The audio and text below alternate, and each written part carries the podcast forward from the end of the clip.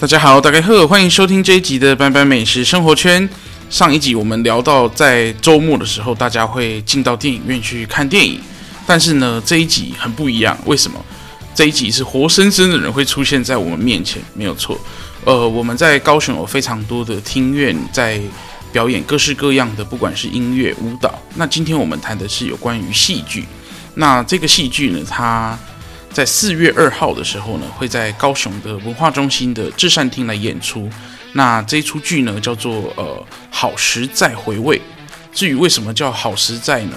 是惊喜哉还是很好吃？这个我们等一下呢，就由呃这部剧的这个导演来跟大家来做分享。那他们剧团呢，叫做好事集剧团，跟我们今天录音的这个。录音室叫好声寓所，哎，有好像异曲同工之妙的感觉啊、那我们就话不多说，来邀请呃这一出剧也是呃好市集剧团的团长张汉轩导演。Hello，拜拜，还有所有的听众伙伴，大家好。好，汉轩导演是算是我的很大的偶像，我从小看到大。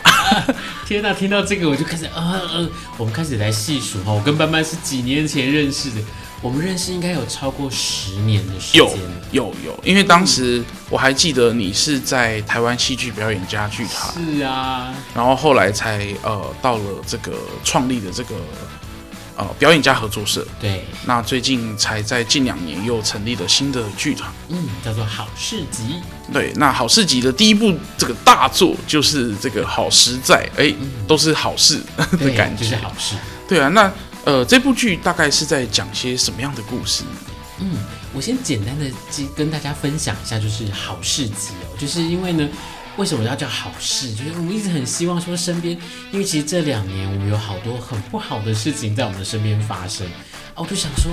可不可以有一个地方，真的是汇集了大家的好事，不管是好的声音，不管是好吃的、好看的，或者是好的故事，我们一起来努力把它汇集在一起。所以这一次我们就做了这个好事集里面的好实在。好实在其实是因为呢，像我个人哦，我个人就说我从小到大我最喜欢的三件事情，就是每天都要做，而且每天都一定要接触，不接触我都觉得很痛苦，就是吃美食、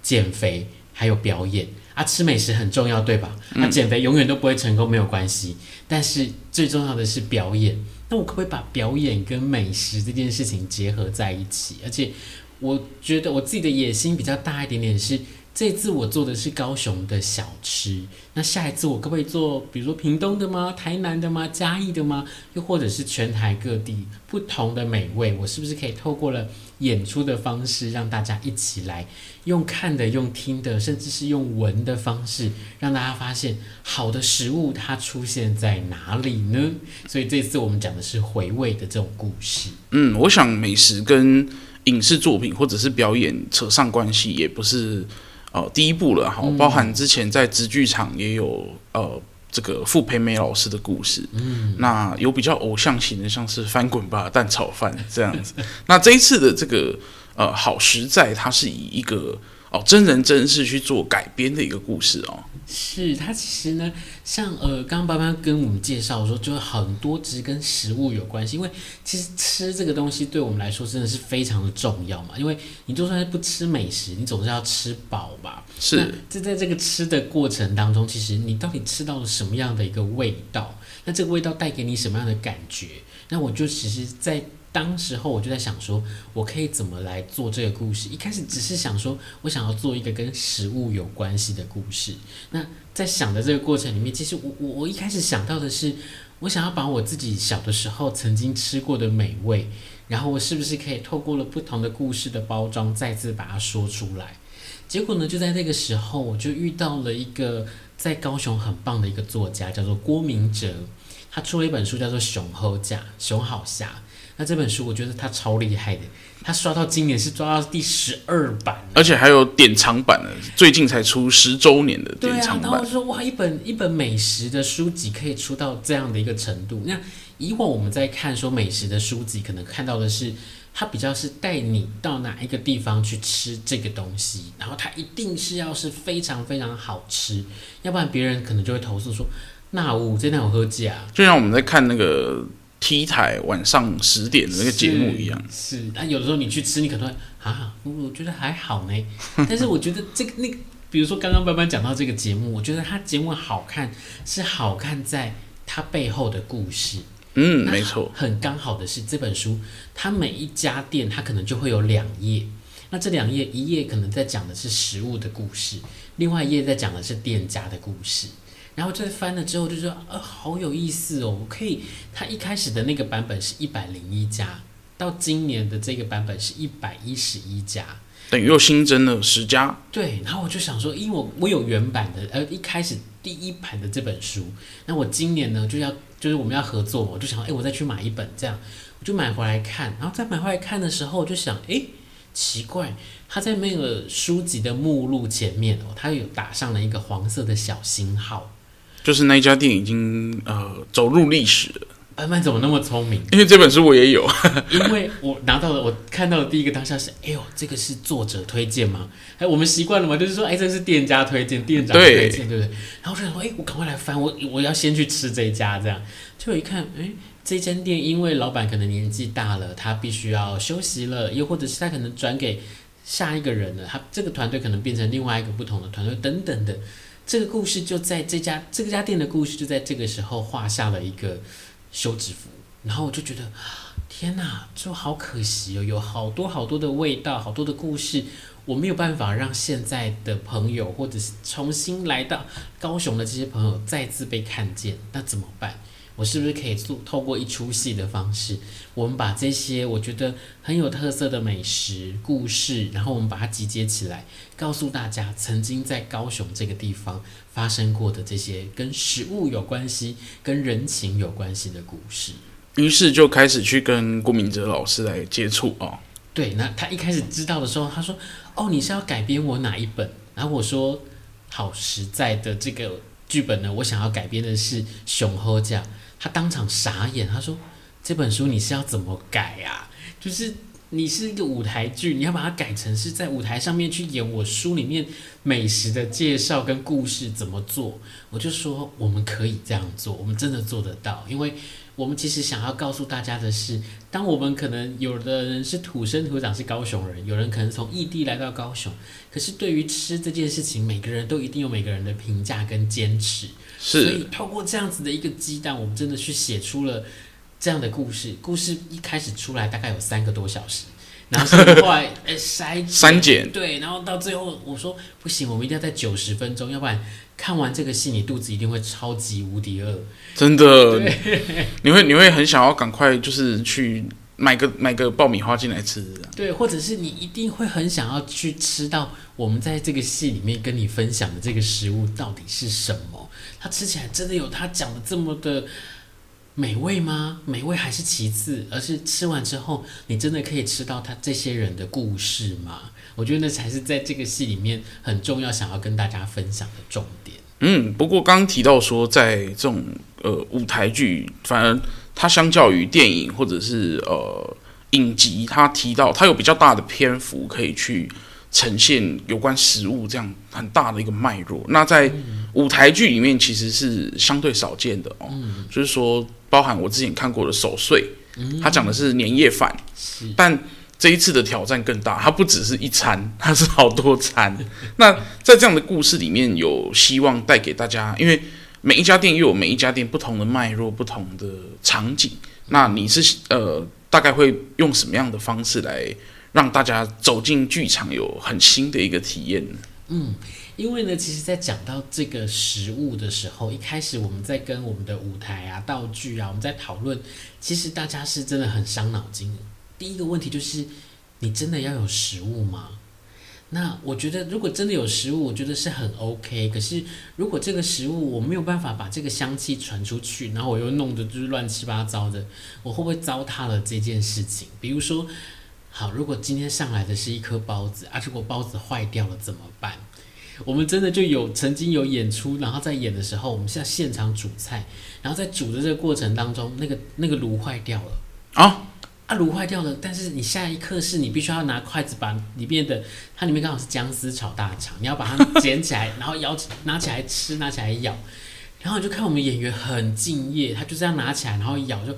嗯，对，就是这个味道。然后结果呢？吃完之后，他去旁边吐，因为那是是一个生的大肠，完全没有任何的一个 一个就是熟的那种感觉，他整个吓坏了。然后我们也吓坏，说：“天哪，这个也太可怕了吧！”可是舞台剧它就是这么的现实，我必须要在现场一气呵成，血淋淋的。对啊，所以这次其实我们就用了很多不同的想法，是说，例如说面店的面摊，然后那个面摊在煮的那个水，我一定要看到有烟。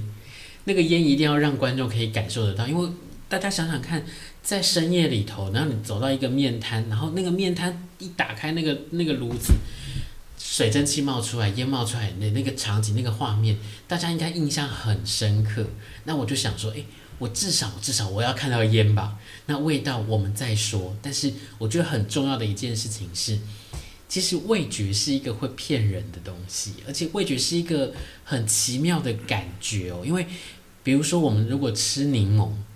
一开始吃柠檬的时候，你才会知道它酸。可是下一次在你看到柠檬还没有吃它的时候，你就会开始在嘴巴分泌口水，就觉得哎呦，开始想象了。对，因为味觉它是一个靠想象、靠记忆传达出来的东西，所以当我们的故事说到这个篇章，或者是我们的。的剧情演到这里的时候，你会不知不觉的，你的脑海里面会浮现这个东西的味道出现，然后再加上我们比较不同的表现的形式，你会发现，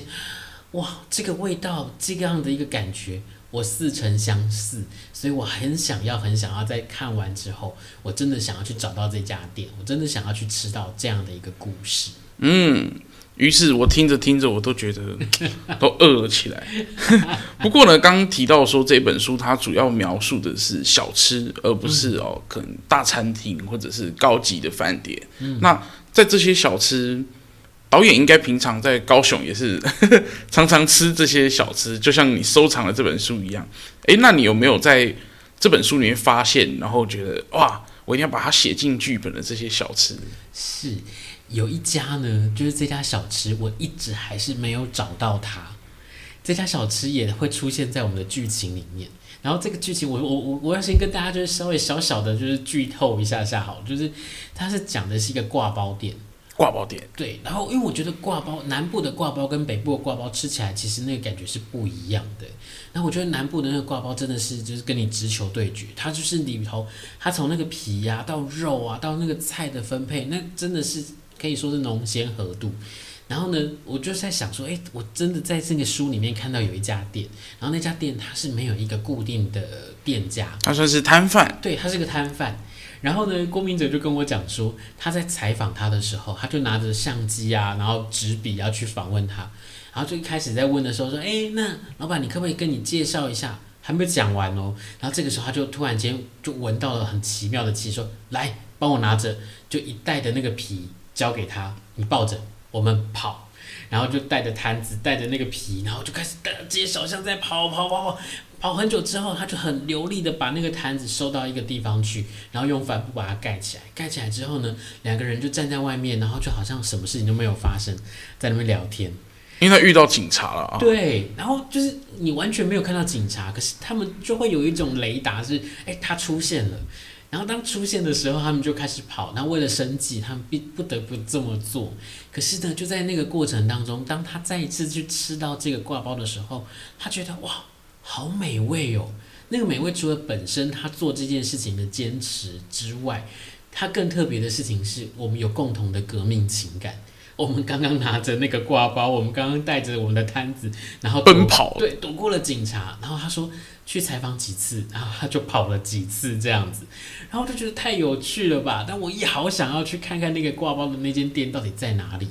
对，然后我到现在还没有遇到他，我一定会努力想办法。然后我想说，哎，如果真的找到了，我一定要跟大家讲说他到底有多特别。嗯哼，其实很多台湾的小吃就是在这样子的一个环境之下去生存。嗯，因为毕竟不是，就像我们常常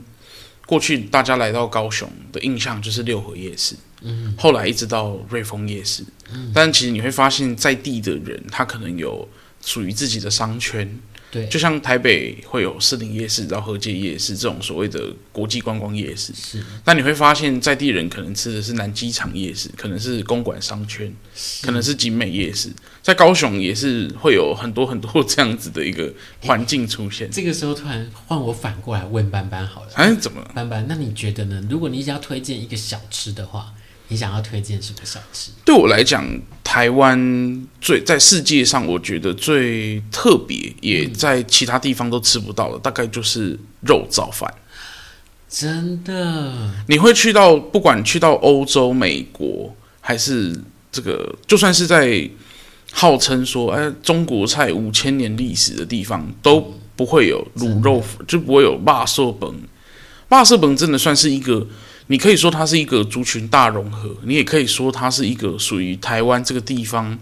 土生土长的一道菜。对，而且你要占南北，还真的可以占，它比肉粽还好占。为什么？因为它在味道上会有在北部、中部、南部，甚至是某一个县市会有很特别的，它属于他们自己的做法。嗯，那呃，这个肉燥饭它又是一个你每天。就是会三不五时，会诱惑，是。它它也不是那么的高贵，它就是一个很简单，日常坐下来，背冷哇，觉得哦好幸福哦，真的，对，那肉燥饭这个东西，它就变成是一个台湾，我觉得特有特有的一个文化，所以之前只要是国际观光客来到高雄，有机会被我带到去玩的话，一定先吃肉燥饭。嗯，对，因为我觉得要让他认识这个地方，你带他可能去吃珍珠奶茶，他可能已经从报章、媒体、杂志看了很多了，嗯、但肉燥饭是被忽略的。他觉得那个就是就是，呃，报章媒体可能不不太报道，他觉得这个东西就是真的就是台湾人的日常，不需要再多说了。但我发现外国人来到这里，你当然是这个臭豆腐也是另外一个代表，那但是他有经过很多的宣传，但肉燥饭是一个。不容易被提起，但却扮演着每天民生物资最重要的一个角色。听班班这么一讲，我就觉得哇，如果有一天我们可以再做一次，我好想要做一个就是肉燥饭的特辑哦。嗯，因为我觉得光是在高雄就可以吃到很多不同口味的肉燥饭。真的，肉燥饭它其实有也会有很多的故事，而且其实说真的啦，就是如果你真的到国外，然后再回到台湾，可能很多人会说。我想吃咸酥鸡，我可能想吃台湾到地的哪一个什么东西？我觉得肉燥饭是再到地不过了，而且很多的爸、很多的妈妈也会做肉燥，对。然后那个肉燥的味道永远是外面买不到、找不到，然后在吃的时候那个满足的感觉，虽然不是餐厅里面那种看起来很美味的大餐，但是吃起来那个满足的感觉，那绝对是用钱也买不到的。真的，尤其是台湾的猪肉，真的是。呃，世界好吃，真的。所以你会发现，你吃的每一碗肉燥饭，它都有它的独特性，嗯，而它的做法、它的制成、它的整个配的菜或者是配的饭，都会很不一样，嗯，嗯。那它会根据台湾的各地的风土民情去产生变化，是。那产生变化之后，它会属于那种真的是可以拿出来赞，就是说，嘿，温刀行啊，靠，靠好姐啊。那所以前前几年，其实高雄市政府也有办了这个肉燥饭大赛，然后就引起了 引起了很多争论跟讨论。但我都觉得这样的争论跟讨论，正是我们爱台湾的一种象征。真的，你会你会属于这种我家的肉燥饭是才是才是王道的这种宣示主权的这种感觉。那它其实是会让整个呃，你透过一个吃去让整个。族群上或者是文化上更团结的一种很不一样，你会觉得这个好像是沙巴很不重要的事情，但它却是一个大家都觉得很重视的事情。真的啊，真的。对，所以其实在这次我们在做这个好时在回味的时候，我在拿到这本书，然后我在这个作品我们在诠释之前，我就跟大家说，其实在我当时候看到这本书的时候，他有一句话很打动我，他就说。其实，在台湾最美的风景，很多人都说很最美的风景是人。那在高雄最美的风景就是人情味。那因为在高雄的这些人情味，才会让这些小吃可以继续的传承下去，或者是在店家里面有好多你可能不为人知的故事，可是透过了这本书，也透过了这出戏，我们想要再次让大家去感受到说。不管是站南北，不管是这个东西是不是你在心目当中最好吃的那一间，但至少你都可以在这些故事里头去看见，为什么这些店家坚持要这么做，要做这些东西，然后为什么要把这些故事、把这些食物继续传递出去？我觉得那是对这出戏来说，我觉得很重要的一件精神，就是把人情味继续的传递出去。嗯，不过。这样子一个戏剧就会由演员来说话哦。嗯，那这次在演员的挑选上有没有什么样？因为呃，他一定是以一个主人翁作为主角，嗯，而去出发带起整个故事的脉络。那这次的故事是呃，原型角色的原型就是郭明哲老师吗？还是说呃，有其他的这个主人翁来带大家来看这个故事呢？我本来本来是真的非常想要，就是郭明哲老师他可以一起来参与演出啊，可是他就真的很忙嘛，又要写书，然后书又已经刷第十二版，经理又在就开始再去推这本书，所以他没有办法到。然后我就想说怎么办？那这这个故事还是需要有一个人继续把它去推往前进。所以，我们就在这个角色里头，我们去做的这些不同的设计。那这个设计是，他可能有一些人，他是在舞台上面，他会扮演很多个不同的角色。现在是这家店的老板，等一下是那间店的员工，再接下来变成客人。所以你会看到，虽然我们只有十个，就是我们在团队里面的演员，可是这十个人他要去创造出更多更多不同的角色，在这样的一个故事里面，然后再加上在这个整个过程当中，我们在说这个故事的方式，就会变成是。当一个从台北来的朋友，你带到他到你自己的家乡的时候，你会用什么样的方式去分享你真正喜欢、你真正想要让他去认识的？我觉得那是每一个人的答案都一定不一样的，只是他透过了这本书的角度去告诉你，我们在这本书里面看到了什么。然后用这样的方式去诠释出来，所以可能不会是呃，真的台上有一个人，他叫做郭明哲，然后他来去说，呃，我是郭明哲，我现在要跟大家分享这本书是什么。我们想要让大家用一个比较自由的方式去看这样的一个故事。然后也许每一个演员都是郭明哲老师的这样的感觉。对，对，然后他其实诠释出来的东西，你可以看到是在书里面的文字。那你也可以看到的是，我们对于这件东西的一个解读是什么。所以，其实我们从排戏，从一开始拿到剧本到排戏到现在，其实最大的职业伤害就是我们要一直去吃这些店。然后我就说，哦，今天我们要吃哪一家？我们那个，我们那个已经不是说要决定去吃哪一家，我们是要翻书说，哎，我们今天翻到哪一页？好，然后我们就去吃那一家。所以在创作剧本的过程中，其实也要把这本书里面所走过的路。重新再走了一次啊！对，其实讲到创作这本剧本，我觉得那就更好玩了。就是其实这次的创作的剧本的这个编剧呢，他是想做剧场的团长，他叫黄奇胜。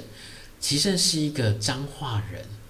然后呢，我在一开始就跟他说，我想要邀请他来写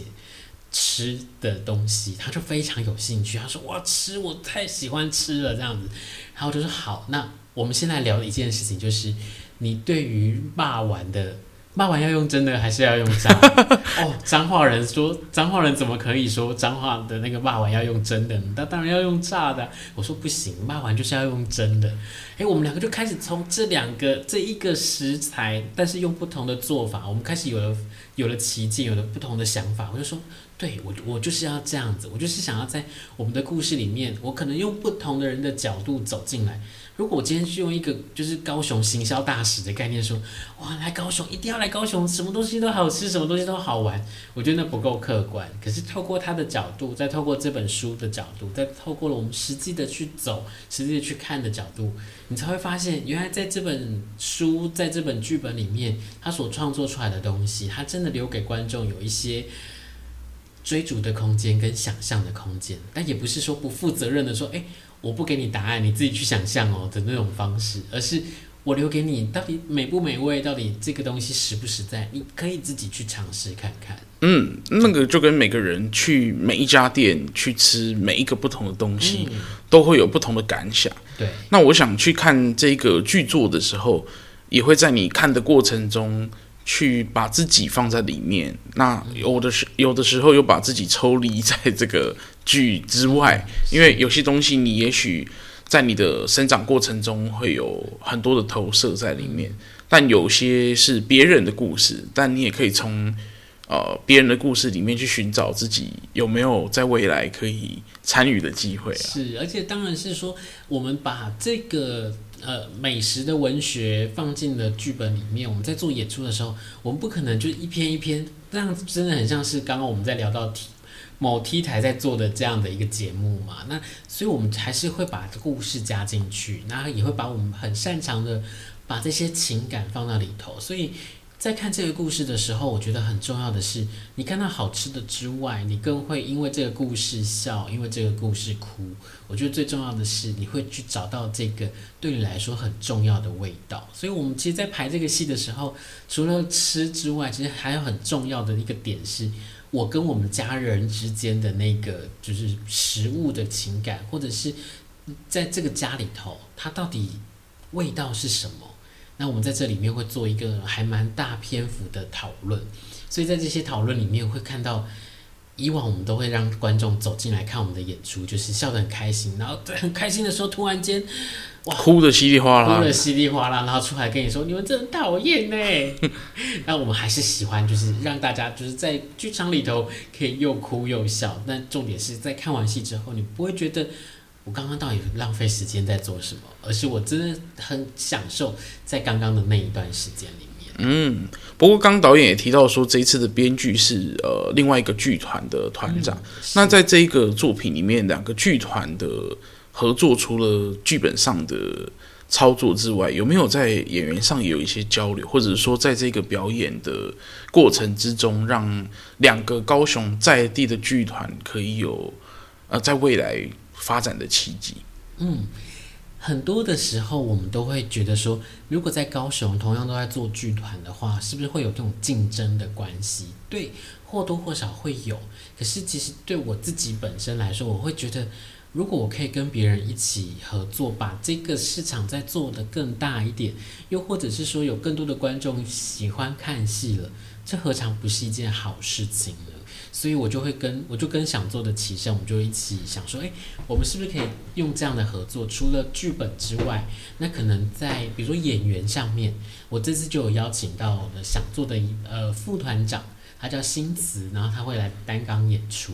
那为什么会邀请他来演出的原因，是因为新子是一个他对于食物非常非常要求的人，然后他会常常会觉得，因为他跟齐生很常一起工作，那齐生就是他虽然对美食有追求，但是他太忙了，所以常常东西是放到冷掉了，或者是这一餐没关系啊，这一餐有吃就好了，我下一餐再吃好一点补回来就好了。嗯，可是新子就会觉得。我都这么辛苦了，我为什么不能够在吃东西的时候好好的对待自己一下？这样，所以在那个过程当中，他们就会有不同的意见。那这个不同的意见呢，就在他们在写这个剧本的时候，其实他们也是一起合作，就是他们去探访哪一家店。那在探访的时候，新子用他的角度，其实用他的角度，然后一起去评断出哦，原来这家店的故事跟他的食物可以怎么样去做连接，最后去产生出这样的剧本。所以我就想说，哎。那这样子，我不邀请星慈来演出，怎么说得过去？而且，当他来做这个演出的时候，真的是帮这个戏加了很多的分数。所以我就想说，哎，这次的合作真的很开心，是我们不只是自己一个团队单打独斗，我们是加上了想做，然后我们也一起努力的让更多人去看见合作的可能在哪里。嗯。对啊，那其实两个剧团在近期都有演出，像我们录音的前一天，我就去看了想做剧团的这个哦四方一厅两卫浴的演出。那其实他们也是非常努力的在呃帮这个环境，包含去在让大家刚提到让大家更愿意走进剧场，因为我相信。走进剧场跟你在家看 DVD 是很不一样的感觉。对，对那个整个声呃，应该说它，我我觉得那个声光效果当然没有办法取代，但我觉得更棒的是，呃，他在现场跟你在不管是在表情上或者是在气氛上的互动，那更是很难以被取代的。是，而且就是当我们去做。比如说，其实这一阵子其实真的非常非常的忙，忙到是说每天可能到不同的城市去做演出，然后回来还要排戏，然后晚上还要去做，比如说去写剧本，还要去排去做其他排戏之外的行政的工作，每天就真的忙到跟就是累得跟狗一样。可是当我们看到观众那个看完戏之后的那种表情，或者是他给你那么一点点的。感谢或回馈的时候，你就觉得真的再累再辛苦，一切都很值得，真的。对啊，那其实，在这一次也是好世纪剧团的第一部作品哦。那这次选择的场地是在至善厅，嗯，那我相信至善厅也是很多在地剧团会选择的一个场地的发源，因为我发现有很多的。剧团的第一部作品都在这个场地，是。那为什么会选择在这个场地？因为高雄现在也不像以前只有文化中心，现在也有魏武营，有呃很多很多不一样的呃大东艺术中心或者是冈山。那为什么会选择在至善厅？这个其实可以分好几个点来分享。那其实说真的，第一个点就是刚刚班班讲到的第一个演出。我小的时候第一个演出就是在至善厅。就是我在学，我在我在学戏剧的时候，第一个可以对外的发表的一个演出，就是在至善厅演出。所以，当我在至善厅走进至善厅去做场刊的那一天，我所有的回忆都涌上心头，就是。我记得我坐跟坐在那个椅子上面，我记得我在哪一个位置上面说过什么话，我甚至在表演的时候我做了哪一些事情，我甚至是看到了很多小时候的自己在舞台上面的那个那个画面历历在目，我就觉得对了，就是这个地方，因为对我来说，因为我觉得好事集是从这去年我们才组成，然后才开始那。一个重新开始的一条路，我觉得是不是可以真的去找到自己心里面最初最初的那个初衷，就是想要把故事继续的说下去的初衷。所以我选择在这个这样的一个地方，至善厅。那另外一个原因是因为，呃，至善厅其实它整个的呃座位大概是四百八十席。那四百八十席其实对于一个剧团来说，其实是一个对一个刚成立的剧团来说，更是一个很可怕的数字，因为可能在博二，它大概最多到两百个人，那在大东的话，大概要到七百个人，所以它其实中间的话，就会觉得，哎，好像，嗯，好像在至善是一个还不错的、不错的挑战。但是，一开始的挑战，我们也想说，好了，我们先开楼下就好了，好不好？我们就是把楼下的位置油塞满满的，油卖出去就好了。一开始是油卖出去就好，哎，后来哎可以再多塞一点的，好像还不错。哎，开始一楼好像快满了，然后到快满的时候，这时候我们就去开二楼。可是我有一个就是很抱歉的事情，就是说我必须要跟我们的团队，还有跟我们所有的观众说。我不想要大家在走进剧场有不好的回忆，所以我在走进去至善厅在做场刊的时候，我是一个一个位置去坐下来，这个位置看不到，视角不好，那我就不要，我就不要开，我我宁愿空在那边，可是我不想要让观众在走进去看戏的时候，他会有不好的回忆。比如说他走进去，然后看到栏杆，对啊，或又或者是说你坐下来，但是你的头要转九十度你才看得到的那种，就是他他虽然有买了这张票。但他好像没有买了这张票的价值，对，所以我就我就哎、欸，其实我们到最后整个售票大概是四百多张这样子，然后没有到四百八，可是也很幸运的哎、欸，选在这样的一个位置，然后去做这样的挑战，所有人都是绷紧了，就是绷紧了神经，咬紧了牙，就是死命的去想要把这个票卖出去，拜托大家来看之类的，哎、也很幸运的是，就在全台大停电的那一天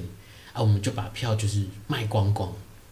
然后当我听到把票卖光光的时候，那时候我正在往台中的车的路上，我是一边哭一边开车，我就觉得天哪，我何德何能？就是我能够做一出戏，已经是就对我来说，我就最感动的事。可是当完售这件事情出现的时候，我整个是，包括我们现在在讲，我都起鸡皮疙瘩。真的，对，就是那那是一个大家对你的支持、肯定跟鼓励。那你怎么可以去糟蹋别人对你的这样的一个一份心意？所以我就会跟我们的伙伴说，那天回到回到高雄继续排练，我继续说，再累再辛苦，我都要把最好的东西排出来跟大家一起来分享。我不能让大家，不能辜负大家的这一份心意。尤其是在现在这个情况，就是对整个表演业界，其实有很呃，从三级之后都有很大的这个辛苦的地方。因为也许可能观光旅馆或者是餐饮有慢慢的因为呃。五倍券，然后让大家重新回到餐厅去吃饭。但，呃，从这几次看表演的过程中，也可以发现，在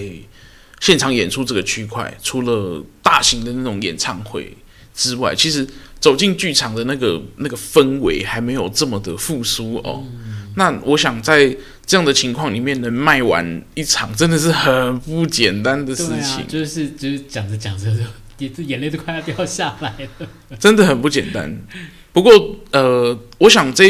也因为这一次的这样的一个结果，也许对哦这一个表演未来到其他县市去巡演的可能性，可能也变大了哦。嗯，因为我们其实在想说，做了这样的一个作品，它不是单独只在高雄去做这个演出，我是不是也可以把这个作品带到其他的城市，让他们知道说高雄的这些味道是什么？你在看了这个作品，你好像来高雄吃了一趟，玩了一趟。那也透过了这样一个作品，是不是我们可以在看完之后有更多合作的可能？例如说，我今天如果到了彰化去做演出，那我可不可以把彰化的美食变成是我在这个故事里面的梗？Bonus。对，我们就把它变成另外一种不同的好食材，然后去做这样子一个鸡蛋跟演出。我觉得这也说不定。那我就觉得它充满了无限的潜能，它可以在这个故事里头，在这个系列里面去发展出更多不同的样貌。嗯，所以我们可以期待，除了高雄场之外，有更多场次的出现了哈。是。不过这次的这个作品，我刚刚听到导演说，他平常从小到大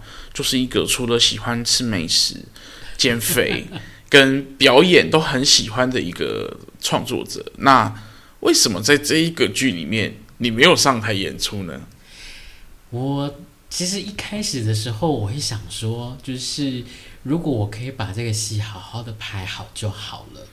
那可是后来，其实今天只有在班班的这个节目当中，我偷偷的告诉大家，后来我还是上去演出了。哇，真的？对，只有这个节目大家才知道这件事情，其他所有的节目大家可能都，哎，是哦，哦，汉轩没有演出啊，嗯，不去看了。对，之类的，或者是或者很多人很多的，就是好朋友说啊，你不演哦，我说，哎，我不知道啦，真的不知道，就是真是忙不过来什么什么之类的。然后我就说，哦，好啦好啦，这样子。所以也许是这一次进场看的这四百位有看到小彩蛋的机会啦。啊。是没错，所以呃，可是其实对我来说啊，就是不上台演出，哎，那真的是哦。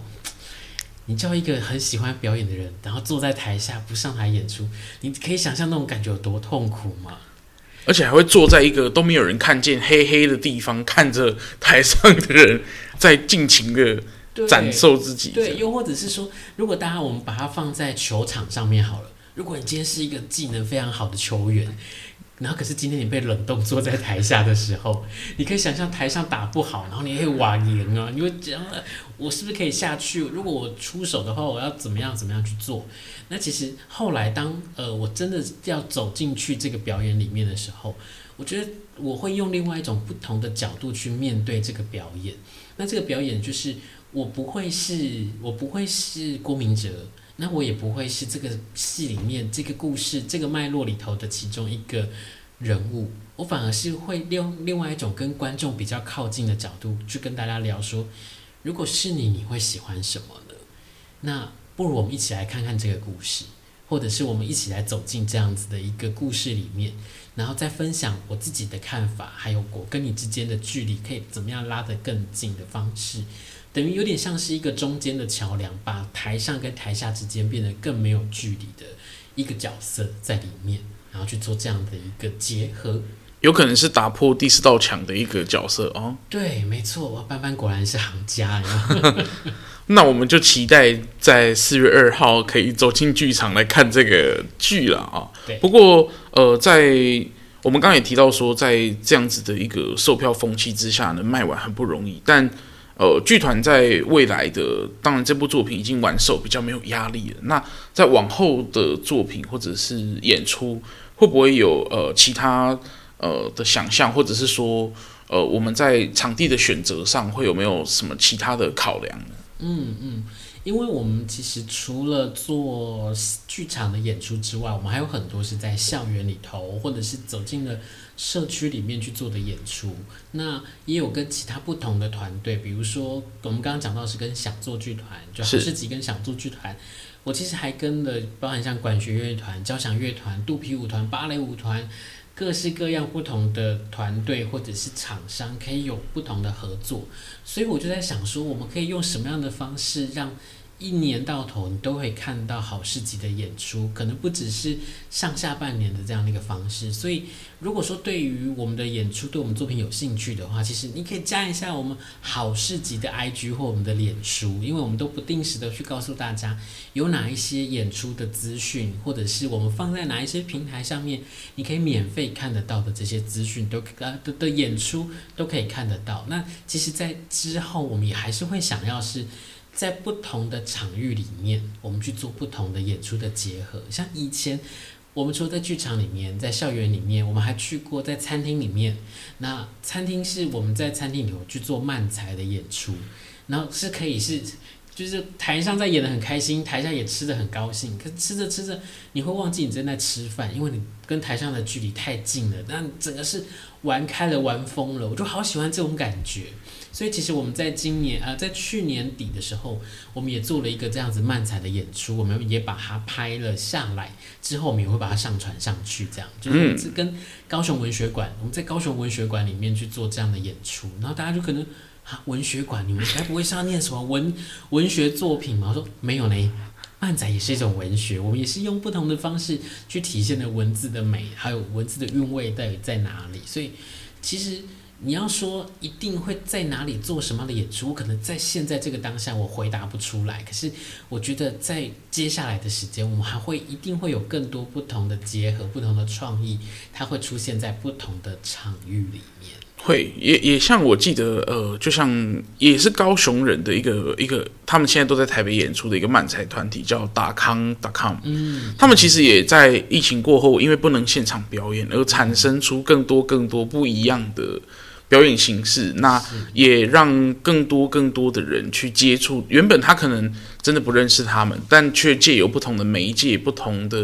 场域去接触到他们。嗯，而当剧场重新打开的时候，大家反而就一拥而上去到现场去看他们的这个魅力哦。所以，其实一，这样子透过班班刚刚这样子分享，我突然想到说。